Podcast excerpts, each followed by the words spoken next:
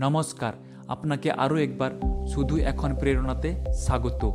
এই সপ্তাহের সতেরো নম্বর এপিসোডে শুনবেন কিছু অনুপ্রেরণামূলক উক্তি এবং আপনি আছেন বাপি মদকের সাথে। নিজের সামর্থ্যকে পূর্ণ বিকাশ না করা নির্বোধের পরিচয়। যে ব্যক্তি প্রচণ্ড ধৈর্যশীল হয়, বিপদের সময় সে বিচলিত হয় না আর ব্যর্থ হলে হালও ছেড়ে দেয় না। ব্যর্থতার ভয় কাটিয়ে ওঠার চেষ্টা করুন। কেননা প্রতিটি ব্যর্থতা সাফল্যকে আমন্ত্রণ করে।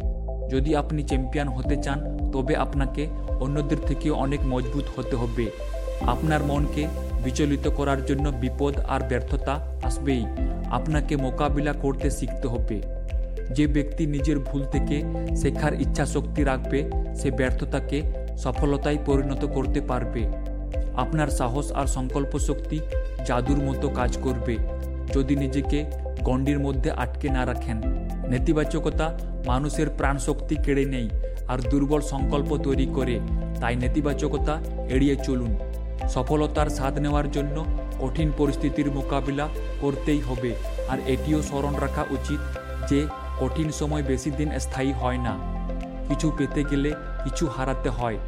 যে ব্যক্তি সব বাধা বিপত্তি পেরিয়ে লাগাতার সামনের দিকে এগিয়ে যেতে থাকবে শেষে তার স্বপ্নই সত্যি হয়।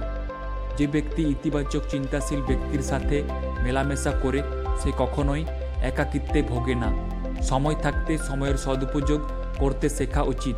কারণ বিশ্বের সফল ব্যক্তিরা সময়ের সদুপযোগের জন্যই সফল হতে পেরেছে। এক ব্যক্তির ভবিষ্যৎ কেমন হবে, সেটি নির্ভর করে সে বর্তমান পরিস্থিতি কীভাবে সামাল দিচ্ছে।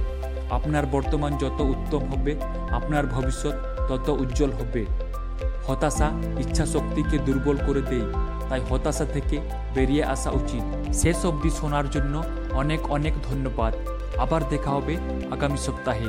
ততক্ষণ কনফিডেন্ট থাকুন মোটিভেটেড থাকুন।